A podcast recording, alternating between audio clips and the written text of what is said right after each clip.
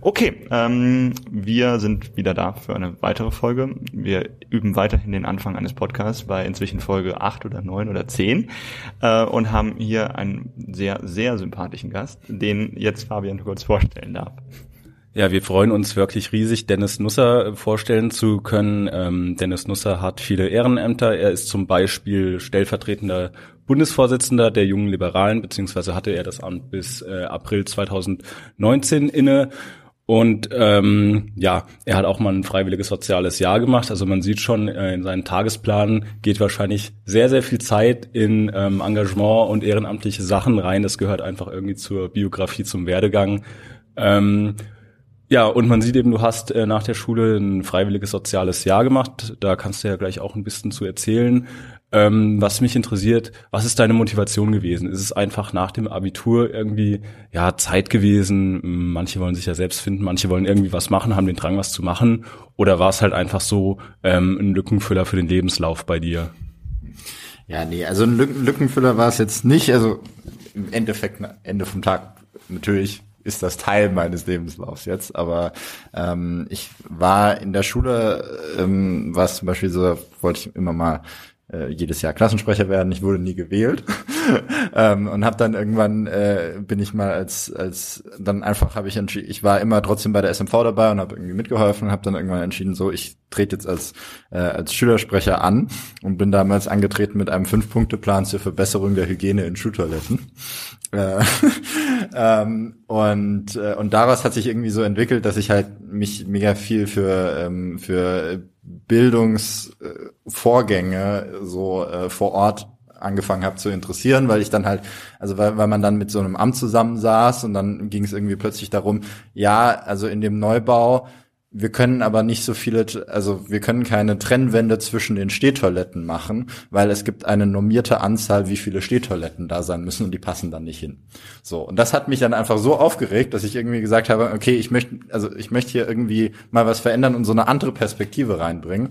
Deswegen habe ich dann halt geguckt, was kann ich denn machen und da bin ich halt auf das FSJ gestoßen, was im Bildungsmanagement in Freiburg war, ähm, wo man dann eben genau an die Akteure ran konnte, ran konnte, die nachher sowas entscheiden. Und ich wollte irgendwie so eine bisschen andere Perspektive reinbringen. Und für mich hat das ehrlicherweise viel gebracht, weil ich einfach viel kennengelernt habe ähm, und äh, und einfach auch schon mal so ein bisschen Verständnis dafür hat, wie zum Beispiel Bürokratie funktioniert in Deutschland manchmal, auch ein bisschen von innen. Ähm, und deswegen habe ich das damals einfach gemacht. Also es war wirklich, ich war mega interessiert an, an Bildungspolitik äh, und Bildungsabläufen vor Ort und dann hat das halt einfach gut reingepasst. Ähm, und dann habe ich halt mich im Laufe des Jahres dann entschieden, was ich nachher studieren will und in welche Richtung ich gehen will. Damals war das noch sehr Naturwissenschaften, Naturwissenschaften. Im Endeffekt ist es dann nicht geworden, es ist Geisteswissenschaften geworden, aber ähm, ja, das war im Endeffekt so ein bisschen der Grund, warum ich dann das FSJ gemacht habe. Gut, das FSJ ist ja so die eine Seite von Engagement und irgendwie die Seite, die wahrscheinlich jetzt nicht mehr Zeit fressen wird, weil es halt vorbei ist. Aber die andere Seite ist ja auch irgendwie parteipolitisch engagiert zu sein. Da hat man ja eine große Auswahl als junger Mensch und äh, da gibt es ja auch mehrere Möglichkeiten. Ich glaube, die Frage eins: wann bist du eigentlich parteipolitisch engagiert geworden? Und warum sind es am Ende die FDP oder die Julis geworden? Ja, also äh, ich, äh, ich komme, wie man vorhin vielleicht kurz gehört hat, schon, äh, ähm, ich komme aus Freiburg und da ist es natürlich jetzt vom Umfeld erstmal so, dass man vielleicht nicht unbedingt die FDP erwarten würde oder die Julis. Ähm, so war das auch bei mir, also meine Eltern klassische Grünen Wähler irgendwie ähm, und auch in der Schule war ich immer, also mir sind Werte wie Nachhaltigkeit und Umweltschutz sehr, sehr wichtig. Ähm, das habe ich auch, also das ist in meiner in meiner ähm, Bildung immer Teil gewesen und das war mir super wichtig. Und ich habe dann irgendwann mal gesagt, okay, ähm, irgendwie ja, geht das nicht so voran, ich muss jetzt halt mal schauen, vielleicht muss ich mich doch irgendwie politisch beteiligen. Und habe dann so ein paar Mal vorbeigeschaut und habe irgendwie so gemerkt, hm, ist vielleicht doch nicht meine Partei, dann habe ich das nochmal zurückgestellt und dann hatte ich irgendwann die Situation, ich habe viel Fußball gespielt und dann hatte ich ähm, Knieprobleme und musste irgendwie aufhören. Und dann bin ich irgendwie von fünfmal die Woche Fußball auf gar nichts.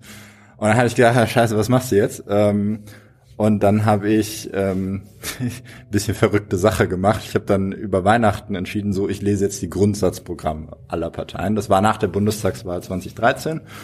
Ähm, ehrlicherweise in meinem Umfeld, es haben sich alle wahnsinnig darüber gefreut, dass die FDP rausgeflogen äh, ist. Ich war, also, ne, ich hab, fand das ein bisschen schade, weil ich ein großer Freund von Sabine Reuter Schnarrenberger war und mir Datenschutz und äh, Bürgerrechte sehr wichtig waren.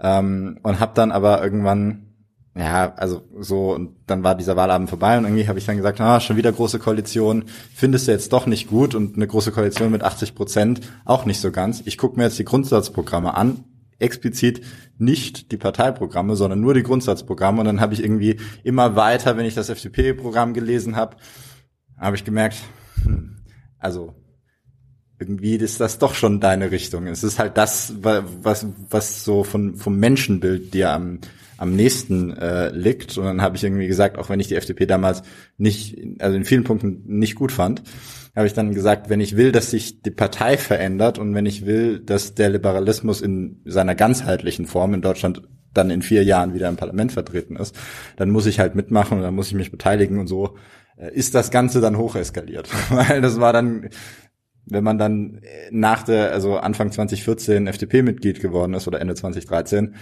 ähm, dann hat, dann äh, war das so eine Zeit, da waren nicht so viele Leute da.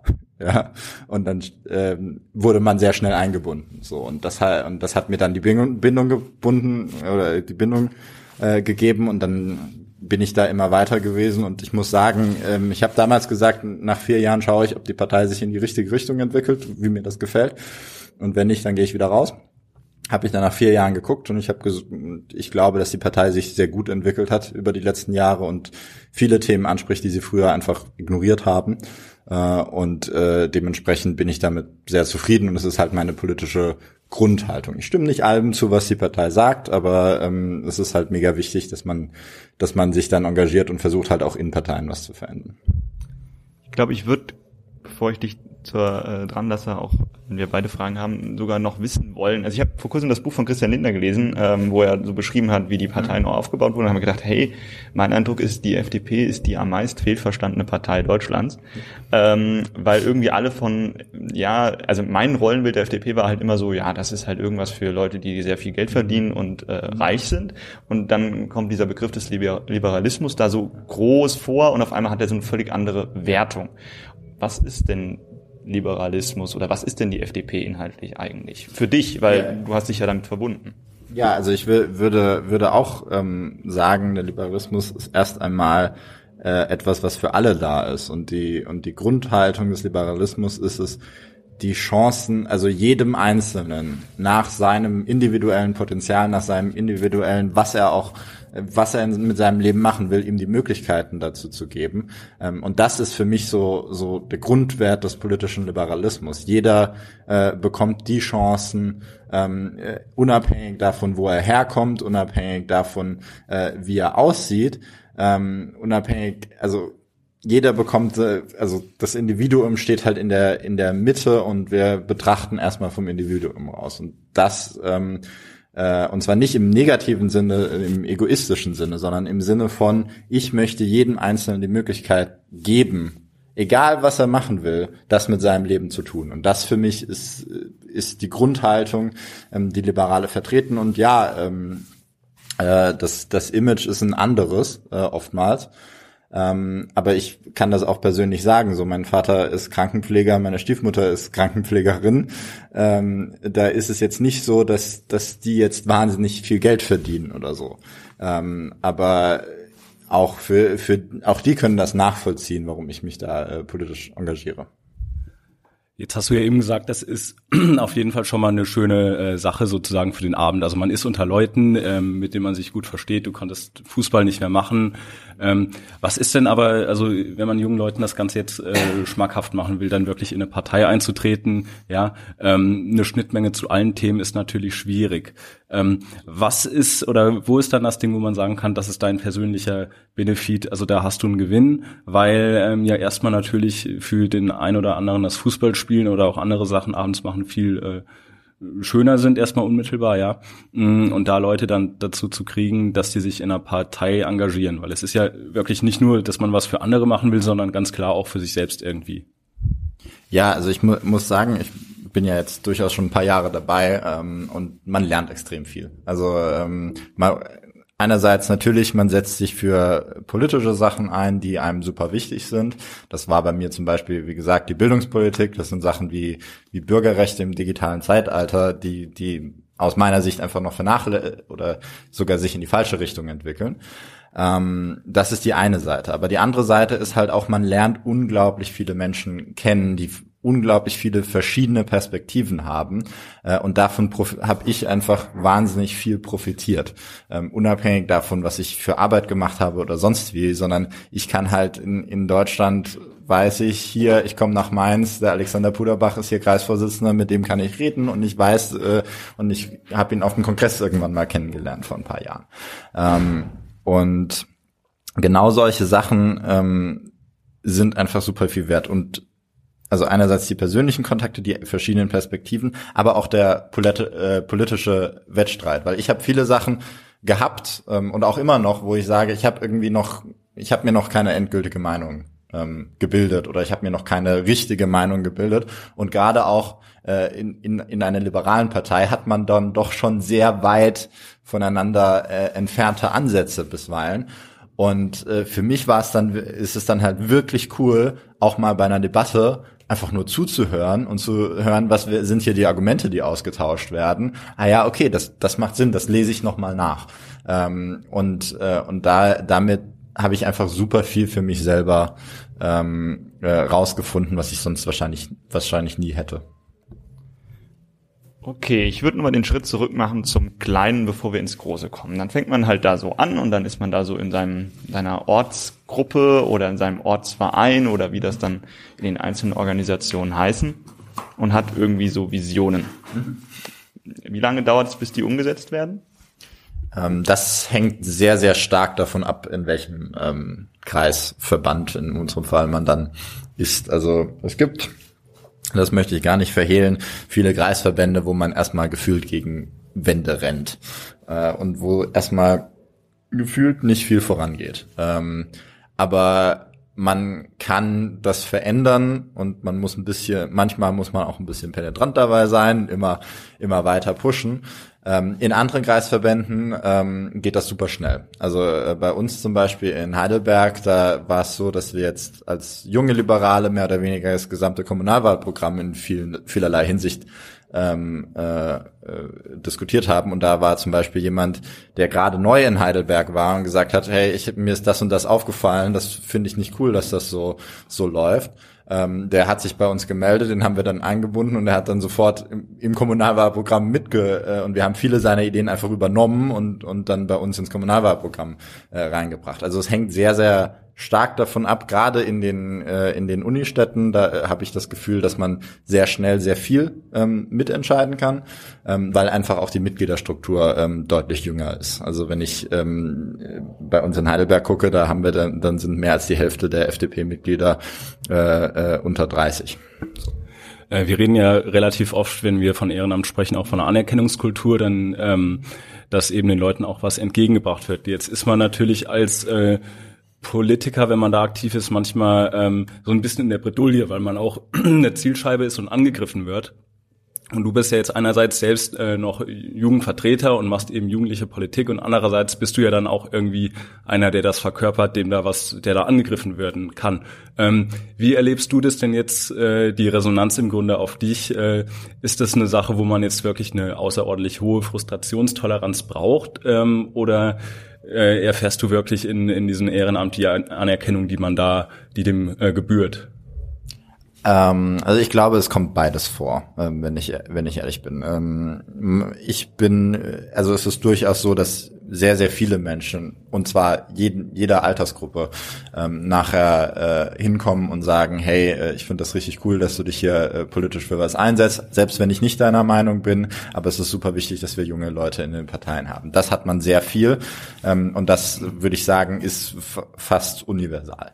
Ähm, andererseits ähm, hängt auch immer so davon ab, was man genau macht. Ich glaube, wenn man ähm, je, also wenn man jetzt zum Beispiel irgendwo kandidiert, dann wird man schon natürlich deutlich mehr zu einer äh, Zielscheibe und da muss man sich dann irgendwann auch ein relativ äh, dickes Fell manchmal zulegen. Aber ähm, ich bin ehrlicherweise, ich war, ich hab, bin immer so dran gegangen, ähm, egal was, wie hart die Kritik ist, ich werde sie ernst nehmen, selbst wenn sie irgendwie geäußert wird in einem Ton, den ich jetzt nicht gut finde, ähm, finde ich, muss man trotzdem zuhören und dann muss man halt für sich selber entscheiden, nehme ich das auf ähm, oder oder äh, sehe ich das halt einfach nicht so. Ähm, und dafür muss man aus meiner Sicht ähm, super transparent sein. Also zum Beispiel meine Mobiltelefonnummer äh, konnten im Bundestagswahlkampf alle auf meiner Webseite sehen und die Leute haben mich teilweise um zwei Uhr nachts angerufen im Suff. Äh, das war ganz lustig. Ähm, aber dann habe ich halt die, eine halbe Stunde mit denen mitten in der Nacht diskutiert ähm, und dann bin ich halt noch vorbeigegangen äh, und, und habe dann noch mit denen äh, mit denen weiter diskutiert oder zum Beispiel ähm, im Bundestagswahlkampf habe ich ähm, äh, At-Home-Veranstaltungen gemacht. Da äh, konnten dann Leute ähm, äh, mich zu sich nach Hause einladen. Und dann bin ich halt vorbeigestapft mit einem halben Radler. Ähm, und eine Veranstaltung, da, das, da kann ich mich noch gut erinnern, das war war eine studentische WG, die dann ein paar Freunde eingeladen haben, dann war irgendwie zu 15 äh, und wir haben dann, es war nachmittags und wir haben halt Essen bestellt ähm, Pizza für alle. Wir haben so lange diskutiert, dass wir dann noch ein zweites Mal Essen bestellt haben und ich äh, und ich war in dieser Veranstaltung neun Stunden lang und wir haben neun Stunden lang über Politik diskutiert. Und egal wie viel man angefeindet wird, genau solche Sachen machen einfach so viel Spaß, dass es sich halt richtig lohnt. Weil dann merkt man richtig, die Leute haben Bock, die Leute äh, möchten über Politik reden, die möchten sagen, hey, das ist nicht gut, das ist, das läuft super, so müsst ihr Sachen verändern. Ähm, und, und jede dieser Momente ist einfach so viel wert, dass man die ganze Kritik, die man sicherlich abbekommt, das möchte ich gar nicht abstreiten, ähm, auch gut wegstecken kann, glaube ich. Wir sind ja die ganze Zeit so auf der lokalen Ebene noch geblieben. Ich meine, am Ende macht man ja auch Wahlkampf lokal. Ja. Aber du hast ja irgendwann den Sprung gemacht, dann von der lokalen Ebene irgendwie so als Bundes, stellvertretender Bundessprecher. Ja. Erstens, wie kommt's? Ja, und zweitens, was macht man da denn anderes? Ähm, ja, also wie, wie, wie kommt es? Ähm, Im Grunde genommen war es damals so, dass ich ähm, als Beisitzer in den Bundesvorstand gekommen bin ähm, weil ich irgendwie gesagt habe, hey, ich habe hier, ich kann irgendwie Grafikdesign und solche Sachen, also ganz prak praktische äh, Sachen, die ich da gemacht habe. Und ähm, das muss man auch dazu sagen, Bundesvorstand, zumindest bei den bei den jungen Liberalen, das ist nicht so, wie man sich das vielleicht bei so einer Organisation vorstellt. Man hat irgendwie ein politisches Gremium und man beschließt dann was Politisches und irgendwie eine Geschäftsstelle oder so setzt das um. Nee, also bei uns im Bundesvorstand, wir wir machen die Sachen selber.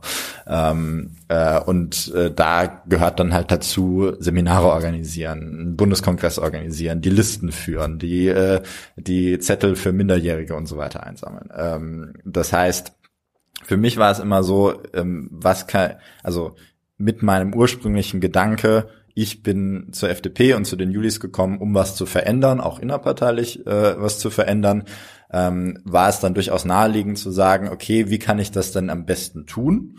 Ähm, und das kann halt in dem Fall zum Beispiel auf Bundesebene sein. Und wenn ich dann im Bundesvorstand von den Julis bin und dann als stellvertretender Bundesvorsitzender ähm, äh, äh, da agiere, dann kann ich natürlich andere Sachen beeinflussen als, also dann haben wir zum Beispiel mal eine gemeinsame Präsidiumssitzung mit dem FDP-Präsidium gemacht und dann sitzt man eben in einem Raum mit Christian Lindner und Nicola Bär und, und anderen Leuten und kann halt dann auch äh, einfach mal zurückgeben, wie das Feedback der, der jungen Liberalen zu bestimmten Äußerungen ist. Ja, das kann positiv sein, ähm, das äh, kann aber auch mal negativ sein, wo man sagt, na, also die Äußerung, die hat uns nicht gefallen, deswegen und deswegen.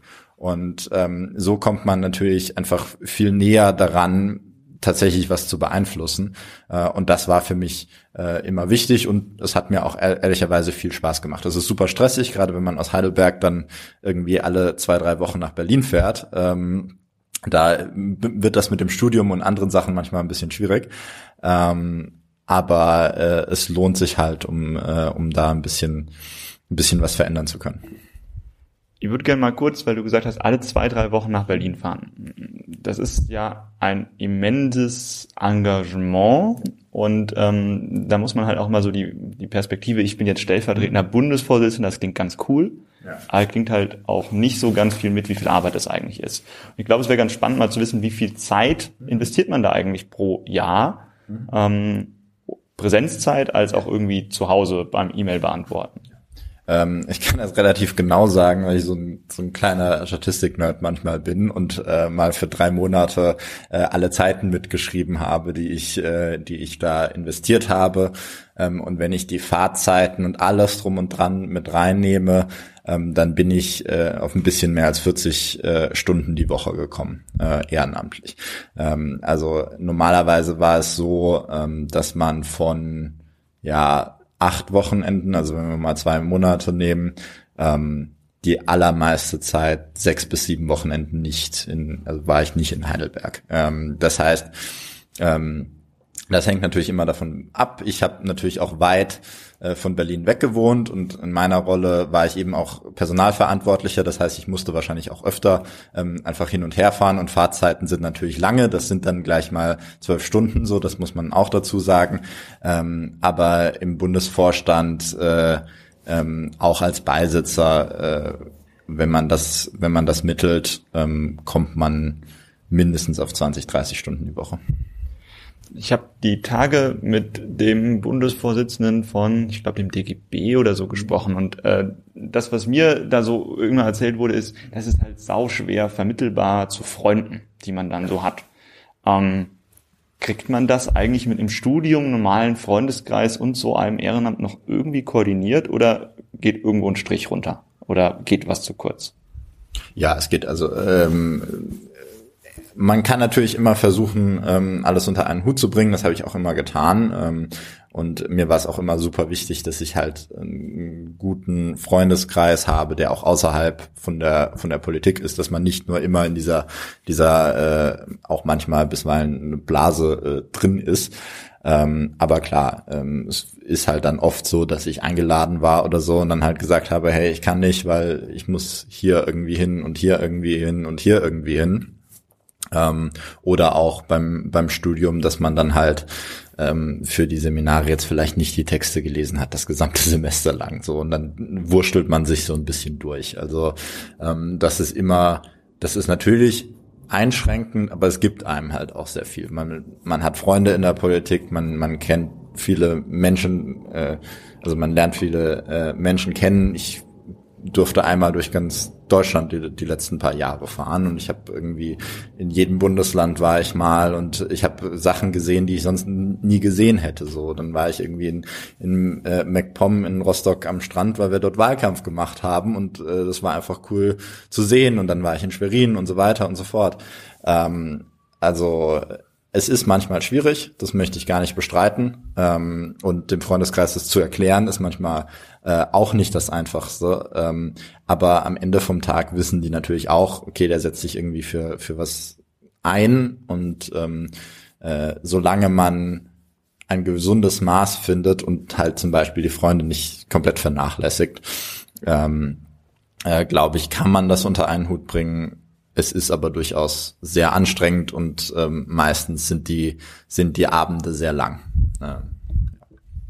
Da haben wir jetzt auf jeden Fall über sehr viel Reisen und Mobilität geredet. Ähm, ein Thema, was du am Anfang gesagt hast, das war die Digitalisierung, ähm, dass du das besonders wichtig findest. Ähm, welche Rolle nimmt denn das ein beim sozialen Engagement? Also würdest du sagen, echtes Engagement ist halt wirklich noch was, wo man face-to-face sich trifft? Oder kann jetzt auch einer sagen, ähm, er engagiert sich und macht das halt in, aus der Ferne irgendwie, indem er vorm Computer sitzt? Oder ist es dann irgendwie, ähm, hm, ja, nicht mehr so richtig äh, Engagement und sollte man lieber versuchen, die ähm, doch dazu bewegen, mehr zu machen? Ähm, nee, also ich glaube, dass man sich durchaus auch digital äh, engagieren kann. Ähm, es ist durchaus so, dass viele Sachen face-to-face -face besser funktionieren. Ähm, das glaube ich auch. Ähm, trotzdem kann man sich auch dadurch, dass man, dass man digital bei Sachen mitarbeitet, ähm, kann man sehr viel Einsatz zeigen und Organisationen gerade in den Bereichen sehr viel äh, helfen, weil man da einfach auch die Situation hat. Zum Beispiel bei den Julis war das immer ein gutes Beispiel, da haben wir zum Beispiel irgendwie ein Regiosystem gehabt und dann mussten wir Server warten und wir hatten halt so einen Kooptierten im Bundesvorstand, der, der dafür zuständig war, aber der dann quasi die Arbeit, die sonst wahrscheinlich fünf, sechs Leute machen würden, alleine ma machen musste. Und dann war halt irgendwie mal der E-Mail-Server äh, down zwei Tage und er war halt in der Klausurenphase und, und konnte sich nicht dran, darum kümmern. Und was wir dann gemacht haben, ist, dass wir bei den Mitgliedern ähm, halt einfach mal so abgefragt haben, wer sich denn da vorstellen könnte, irgendwie mitzumachen. Und jetzt haben wir halt so ein, so ein kleines Technikteam, die dann ein, entweder Feuerwehrmänner äh, spielen können, wenn irgendwas äh, gerade nicht läuft vom Server her, oder halt zum Beispiel auch neue Tools für uns ähm, entwickeln können. Und das ist für uns super, äh, super wertvoll. Ähm, äh, das ist jetzt ein Beispiel. Das sind natürlich dann Leute, die irgendwie die Informatik oder äh, solche äh, Studiengänge oft machen. Ähm, aber man kann auch auf, auf ganz viele ähm, andere Art sich, sich digital ähm, beteiligen. Ja, man kann Videos machen, man kann Podcasts machen. Das kann man alles äh, in, in gewisser Weise auch von, von zu Hause. Ähm, und ähm, das kann man auch im kleinen Rahmen machen. Und ich glaube, das ist sehr viel wert und ähm, es hilft jeder Organisation, viele Leute zu haben, die auch vielleicht nur mal online oder digital was machen. Es ist ja tatsächlich häufig so, dass Leute eben irgendwie was machen, weil sie eben so eine Inselbegabung oder ein Inselinteresse haben. Also das heißt, sie wollen jetzt gerne äh, ihre Informatikkenntnisse anwenden. Und wenn wir jetzt dann von Parteien reden, ist es eine äh, Notwendigkeit, dass jemand, der in die Partei möchte, dass der dann wirklich 100 Prozent oder hast du ja gesagt, du bist ja auch nicht 100 Prozent konform mit dem, äh, was die Partei alles sagt. Ähm, aber ist es denn eine Notwendigkeit, dass, dass äh, die Schnittmenge doch sehr groß ist? Also, oder kann man das irgendwie benennen? Ähm, ja, wie, wie konform jemand sein muss eben, ähm, der seine Interessen da verwirklichen möchte. Ich glaube, also es ist einerseits was sehr individuelles ähm, und jeder hat so ein bisschen quasi, also man muss in gewisser Weise immer über seinen Schatten springen, wenn man sich für eine Partei entscheidet, weil am Ende vom Tag ähm, sagt man dann natürlich auch seinen, seinen Freunden, hey, ich bin in der, in der Partei und dann muss man sich manchmal auch rechtfertigen dafür. Ähm, es ist aber, also was ich sagen würde, ist, ähm, wovon es primär abhängen hängen sollte, ist gar nicht, das ist das, was ich mit dem Grundsatzprogramm vorhin irgendwie versucht habe, so ein bisschen ähm, zu erwähnen, ist die einzelnen Parteiprogrammpunkte, die können sich auch mal ändern. Ähm, was wichtiger ist, ist, glaube ich, so der Grundsatz. Das heißt, was für ein Menschenbild ähm, äh, steck, steckt dahinter. Ja, und äh, wie möchte ich Politik machen? Unabhängig davon, was ich dann im Detail mache, sondern ähm, möchte ich Politik dadurch machen, dass ich das, ähm, dass ich irgendwie sage, das ist richtig und deswegen müssen wir das jetzt in der Politik durchmachen oder sage ich, ähm, wir müssen den Einzelnen äh, dazu befähigen, seine eigene Entscheidung zu treffen und dadurch verändern wir Sachen. Das sind, das ist ein verschiedener Grundethos ähm, und das, finde ich, ist das, ist das Entscheidende, ähm, für welche Organisation ich mich nachher äh, entscheide. Und das kann man nicht durch eine Prozentzahl beim Wahlomat abdecken. So, ich kenne auch Leute, da, da ist die FDP beim Wahlomat ähm, auch immer so vielleicht mal auf dem ersten Platz, manchmal aber auch auf dem dritten Platz, die sind trotzdem bei uns in der Partei, weil sie sagen, ja, also klar, von den einzelnen Stichpunkten hier, da mag ich manchen anderen Parteien auch mal zustimmen, vielleicht sogar mehr zustimmen als, als meiner Partei, ähm, aber äh, trotzdem die Art und Weise, diese Punkte dann umzusetzen, das ist überhaupt nicht meins. Und deswegen bin ich dann bei der FDP. Und genauso gilt das auch für andere Parteien. Und ich glaube, das ist immer so eine ganz gute Leitlinie, an die man sich, äh, an die man sich halten kann.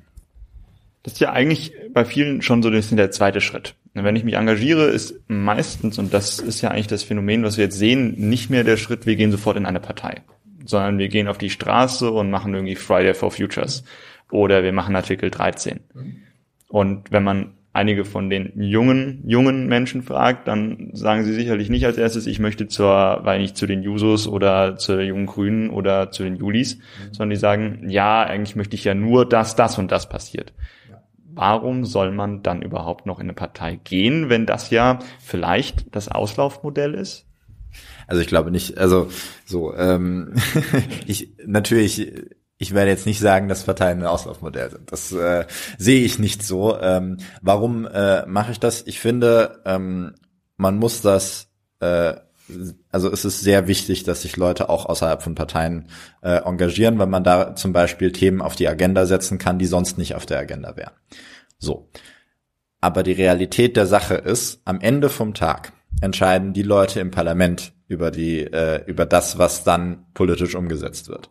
Ähm, und ich kann nur verändern, wer im Parlament sitzt oder nach welchem nach welchem Programm die sich richten, ähm, wenn ich auch in Parteien gehe und wenn ich dann auch ähm, äh, mich daran beteilige. Und wir müssen halt sehen in Deutschland, ähm, wir haben eine Bevölkerung über 80 Millionen Menschen ähm, und haben aber halt 1,5 Prozent davon, die in Parteien sind. Und diese 1,5 Prozent, das sind nachher, also alle, unsere gesamte politische Führungsspitze speist sich aus 1,5 Prozent der Bevölkerung weil die restlichen 98,5 Prozent nicht in Parteien sind. Und ähm, dann muss ich mich fragen, wenn das so eine kleine Gruppe ist, ähm, ist das gut für die Gesellschaft? Ich würde sagen, es wäre besser, wenn mehr Leute in Parteien sind und diese Parteien das dann auch deutlicher nochmal ähm, äh, noch abbilden und es auch einfach einen größeren Pool an Menschen gibt. Ähm, und ich glaube, deswegen ist, ist ein Parteiengagement sehr wichtig, einfach für mich als Bürger. Und selbst, also ich muss nicht in den Vorstand gehen. Ich muss nicht zu 10.000 Vorstandssitzungen gehen. Es reicht auch, wenn ich wirklich drei, vier Mal im Jahr bei den Mitgliederversammlungen mal vorbeischaue. Vielleicht nehme ich noch irgendwie ein, ein, zwei inhaltliche Veranstaltungen mit, wo ich mich dran beteiligen will, weil das mein Thema vor Ort ist. Um, und da kann ich so viel verändern, weil am Ende vom Tag diese Mitgliederversammlung bei uns in Heidelberg, wo 30 Leute da sind, die entscheidet, wer nachher auf einem Landeskongress und wer nachher auf einem Bundeskongress ähm, das Programm mitbestimmt und die Kandidaten mitbestimmt. Das heißt, ich kann vor Ort sehen, ich habe zwei Leute, die für Delegiertenposten ähm, antreten. Ich kann, wenn ich auch nur zweimal im Jahr dahin komme, ich kann da hinkommen, kann mir eine Frage stellen und kann nachher für mich abstimmen, wer von den beiden äh, entspricht eher dem Bild von der Partei, was ich äh, vertreten will. Und man denkt immer so, Parteien, da muss ich dann super viel Zeit investieren. Muss man gar nicht. Man hat schon relativ viel Einfluss, wenn man wirklich nicht viel mehr als vier, fünf Stunden im Monat da, da äh, dabei ist. Sich auf die Straße zu stellen natürlich für so eine Friday for Future Demo ist äh, deutlich einfacher, wahrscheinlich als sich in einer Partei zu engagieren. Jetzt mal die These. Ähm, und zumal der äh, Fun-Faktor, also Erlebnisfaktor ist deutlich höher und ja, man merkt irgendwie, dass man, dass man da nicht alleine ist und potenziell was bewegen könnte. Also auf jeden Fall das mediale Echo ist gegeben. Wenn wir jetzt dann uns mal so eine Vorstandssitzung angucken, also ich kam mir da immer so ein bisschen als Zuschauer so vor, als ob ich nicht wirklich weiß, worum es da geht. Also sehr, sehr theoretisch und ähm, hatte immer das Gefühl, ja, wenn ich da jetzt wirklich mitreden möchte, dann muss ich mir äh, verdammt viele Sachen anlesen und äh, Sachen antrainieren. Ähm, und da ist dann doch der, der Weg, also von so einer Friday for Future äh, Demonstration bis hin zu so einer Vorstandsarbeit oder, oder auch einfach nur an der Sitzung teilzunehmen. Also ist doch sehr ähm, steil und vor allem ist er, glaube ich, sehr unattraktiv erstmal, wenn ich jetzt so an, an diesen Spaßfaktor denke. Und äh, wie kann man denn diese Arbeit leisten, also eben jemanden zu überzeugen, dass er wirklich seine Ressourcen effektiv äh, so einsetzt, ähm, um, ihn, um ihn eben da in diese Parteiarbeit reinzukriegen? Ja, ich glaube, ähm, das macht man dadurch, indem man sehr attraktive Angebote macht. Das heißt zum Beispiel, wenn jetzt jemand sagt, ich möchte, hey, hier ähm, äh, schauen wir mal, ähm, was, was die FDP äh, hier so vor Ort macht. Ich möchte mal vorbeikommen. Was dann halt oft passiert ist, ja, komm halt mal zur nächsten Vorstandssitzung oder komm halt mal zur Delegiertenkonferenz. Ähm, und wenn ich da mich das erste Mal hinstellen würde und mir das angucken würde, würde ich sofort weglaufen. So, sondern was, was man, ähm, glaube ich, viel mehr machen sollte, also was ich zum Beispiel immer gemacht hatte, immer wenn sich irgendjemand bei mir gemeldet ha hat, ja, habe ich mich erstmal persönlich mit ihm getroffen. Habe erstmal gesagt, hey, hier, äh, cool, dass du, dass du dich interessierst, so, das machen wir, das ist die Kurzvorstellung und jetzt aber, was, was interessiert dich denn, wo möchtest du mitarbeiten? Und ich glaube, da können ähm, Parteien deutlich besser werden darin, ähm, diese Angebote zu schaffen. Einerseits individuell, aber andererseits auch ähm, vom, von den Veranstaltungen her. Das heißt halt wirklich Themen aufzugreifen, die die, Leute brennen interessieren, die junge Menschen ähm, auch interessieren und dann ähm, sehr themenspezifisch arbeiten. Das bedeutet gute Referenten einzuladen. Das kann natürlich irgendwie mal ein Bundestagsabgeordneter sein, okay, der irgendwie Fachpolitiker ist, aber halt zum Beispiel auch mal jemanden von der Uni und solche Sachen. Ähm, und meistens über die inhaltlichen Debatten kann ich, kann ich viel mehr Leute äh, mit ansprechen. Und ich glaube, das ist was, was Parteien ähm, gut machen können. Was Parteien auch machen ähm, können, ist über die sozialen Medien und über, wie gesagt, sehr, sehr stark auf den persönlichen Kontakt ähm, äh, achten. Also ich kann das sagen, in, im Bundestagswahlkampf, ich glaube, das, was ich mit Abstand am meisten gehört habe äh, von jungen Menschen, ist, hey, äh, ich habe ich hab gesehen, dass du, äh, dass du jodelst. Ja, dass du auf Jodel abhängst. So, äh, finde ich cool. Ähm, äh, lass mal darüber reden. So.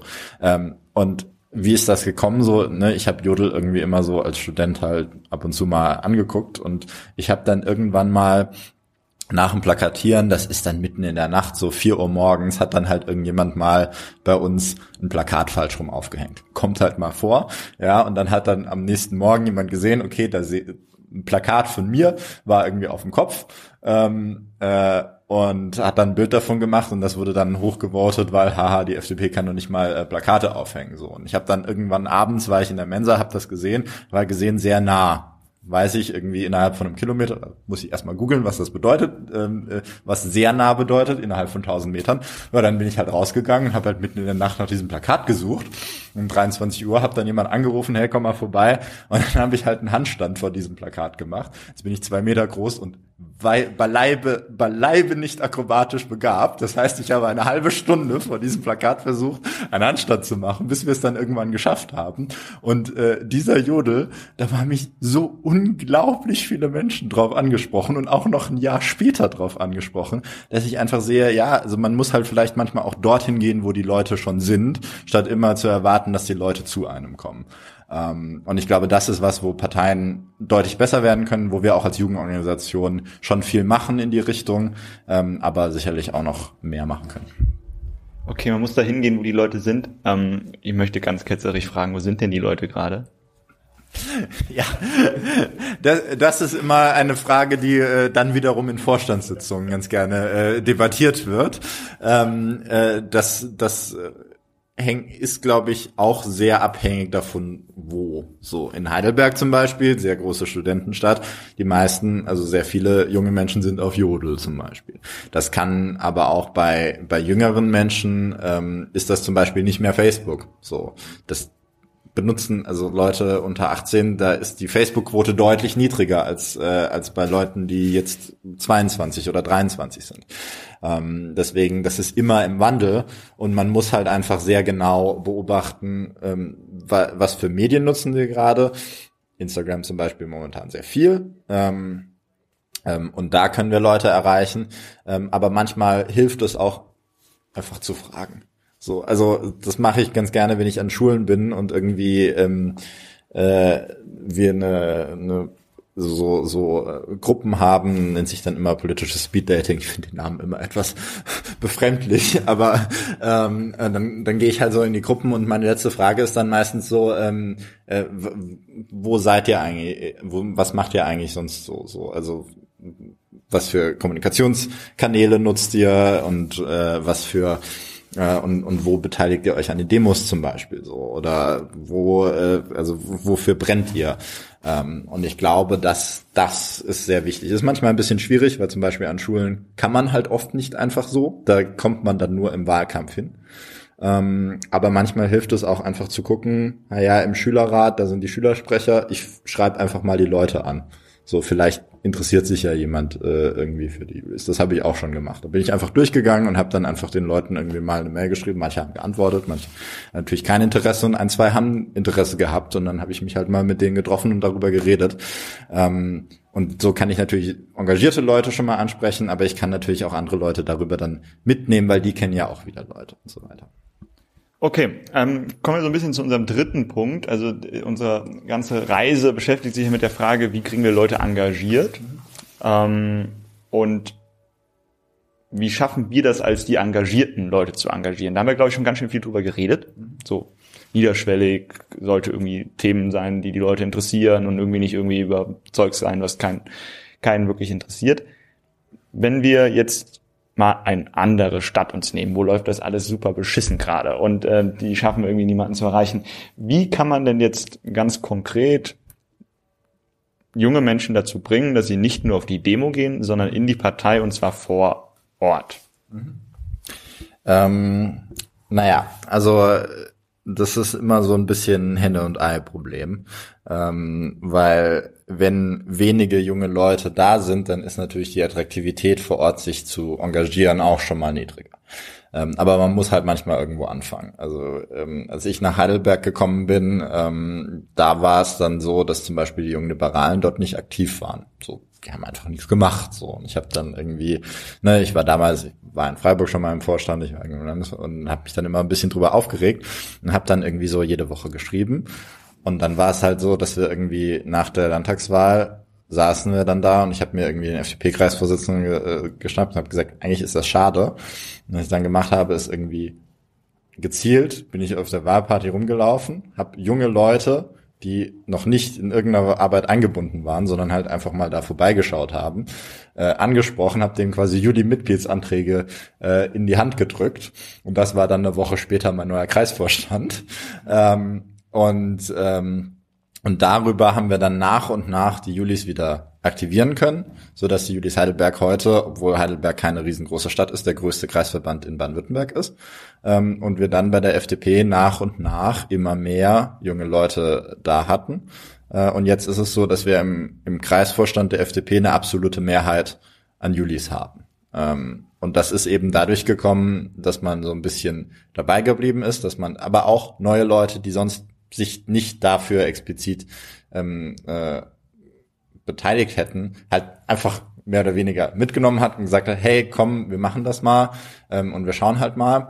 Ähm, und dann hat man relativ schnell einen Schneeballeffekt. Also man braucht drei, vier Leute, ähm, aber man kann die drei, vier Leute auch selber mitbringen. Also das ist meine Erfahrung. So, wenn ich, wenn ich sage irgendwie, hey, äh, ich habe hier zwei Leute in meinem Freundeskreis, die könnten vielleicht auch so politisch äh, äh, ticken. Vielleicht rede ich einfach mal mit denen, sag, hey, komm, wir gehen jetzt da zu dritt hin. Und ähm, sobald man ein, zwei, drei Leute hat, ähm, mit denen man sich irgendwie versteht oder mit denen man irgendwie so politische also eine ähnliche Richtung hat, dann kann man halt auch sehr schnell, ähm, dann kann man, dann bleibt man dabei und dann kann man auch viel ähm, gut verändern und ähm, dann ähm, entwickelt sich das halt sehr positiv. Also die Mitgliederzahl der US Heidelberg ist dann äh, am Anfang erstmal ein bisschen runtergegangen und dann aber plötzlich ähm, äh, exponentiell gestiegen. Also wir haben jetzt die Mitgliederzahl irgendwie innerhalb von eineinhalb Jahren verdoppelt, mehr oder weniger. Ähm, einfach deswegen, weil dann waren junge Leute da, dann hat man gesehen, ah, okay, die machen auch junge Politik. Und dann kamen auch immer mehr junge Leute. Und ähm, deswegen, es mag am Anfang ein bisschen mühsam wirken.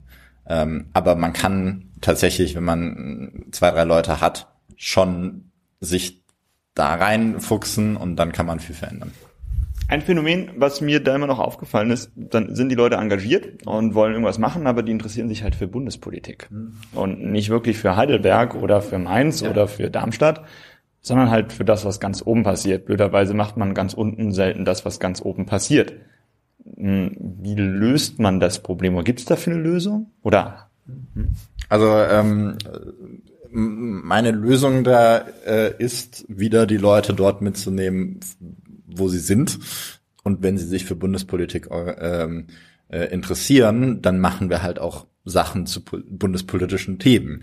Ja, äh, das bedeutet, mein äh, erster Jugendkreisverband war Freiburg und ähm, da war es so, dass man sich jeden Donnerstag getroffen hat und zwar nicht zu einem Stammtisch, sondern zu einer inhaltlichen Diskussion. Und da hat man das tagespolitische Thema genommen und dann bin ich da hingekommen und habe mir und habe zuhören können, wie die Leute über äh, über das streiten und war so oh cool äh, oder irgendwie so. Ich habe dann am Anfang erstmal nichts gesagt und dann nach und nach haben, haben, hat man sich dann äh, so so eingespielt und irgendwie dann angefangen zu beteiligen und dann fand man es irgendwie cool und dann hat man weitergemacht und dann ist man irgendwie auch wenn man am Anfang nur ein, zwei Mal vorbeigeschaut hat, dann ist man irgendwie immer öfter gekommen. Und so bin ich auch selber dazu gekommen. Ich wäre wahrscheinlich, ähm, wenn man, wenn man nicht über bundespolitische Themen geredet hätte, sondern nur gesagt hätte, und jetzt hier in Freiburg ähm, äh, Kongresszentrum oder irgendwie ÖPNV-Ausbau oder so, wäre ich wahrscheinlich auch nicht so, so da geblieben. Und da, ich glaube, es ist Aufgabe, ähm, nicht unbedingt immer ähm, zu sagen, das ist die FDP-Position auf Bundesebene und das vermitteln wir jetzt unseren Mitgliedern, ähm, sondern es ist super wichtig, dass man ähm, darüber diskutiert, was die FDP-Position sein sollte. Man kann ja schon sagen, hier, das ist jetzt irgendwie die Position, so, aber ist das überhaupt richtig? So. Ähm, und äh, dann kann man, wie, was ich vorhin auch schon angesprochen habe, halt sehr fachspezifisch auch Leute einladen und ähm, externe Leute dazu holen, die vielleicht nicht im, im Parteiapparat äh, äh, oder in, in, in der Partei sind, ähm, sondern einfach nur Experten für das Thema sind. Und mit denen kann man dann wieder diskutieren und dann kann man seine eigene Position nochmal hinterfragen. Und dann merkt man ganz schnell, ah ja, das ist schon ganz gut, aber vielleicht das will ich noch ändern. Und ein paar Tage später fängt man dann an, einen Antrag zu schreiben. Ähm, und dann eskaliert sich das Ganze hoch. Und manchmal ist es halt auch so, dass Sachen, die auf der untersten Ebene äh, besprochen werden, zum Beispiel ähm, die Impfpflicht war so ein Thema. Das haben wir irgendwann mal auch in Freiburg diskutiert und dann haben wir irgendwie auch mal so einen Antrag gestellt für den Landeskongress der jungen Liberalen. Und dann wurde das dort beschlossen und dann gab es irgendwann die Diskussion auf Bundesebene der Julis äh, bei einem Bundeskongress. Ähm, von mehreren Landesverbänden ist das dann irgendwie so, hat sich so hoch. Und dann wurde das beim Bundeskongress der Julis beschlossen und dann war das jetzt Position der Julis und äh, irgendwie ein halbes Jahr später stand im Bundestagswahlprogramm der FDP, weil man dann beim Bundeskongress war und plötzlich die Idee, wo man vor zwei Jahren in Freiburg in, mit seinen sechs Leuten beim Donnerstagstreffen ähm, äh, drüber diskutiert hat, war plötzlich beim Bundesparteitag und war plötzlich und ist dann plötzlich, oder was heißt plötzlich, aber ist dann ähm, Position der FDP geworden. Es gibt ja nichts Cooleres. Also das ist halt richtig und das ist, und dafür, dafür ist man dann dabei und dann denkt man sich, ja, richtig cool, so, das ist meine Position oder das wollte ich schon immer, dass die FDP sich dafür einsetzt und das macht sie dann. Ähm, deswegen, weil die jungen Leute das reingebracht haben und weil verschiedene Ortsverbände das diskutiert haben und dann nachher hochgebracht ähm, äh, haben. Ich finde, das ist eigentlich sogar ein fast sehr schönes Schlusswort, weil es so ein bisschen das zusammenfasst, über das, was wir geredet haben. Also es muss von unten nach oben gehen, dann ist die Motivation unten da und oben passiert das, was man unten will. Und dann schafft man es halt auch, die Leute zu halten, aber nicht, indem man direkt die unteren Schritte überspringt und ganz oben anfängt zu erzählen. Ich denke, wir machen da so ein bisschen den Punkt. Aber wir wollen noch ganz viel erzählen und stundenlang ähm, den Tag ver, äh, verquatschen und äh, wünschen euch allen einen schönen Tag dir auch, dass man sich auf jeden Fall irgendwo sieht. Ja. ja beim Studium in einem anderen Land. Und ähm, bis demnächst. Cool. Ciao. Tschüss. Tschüss.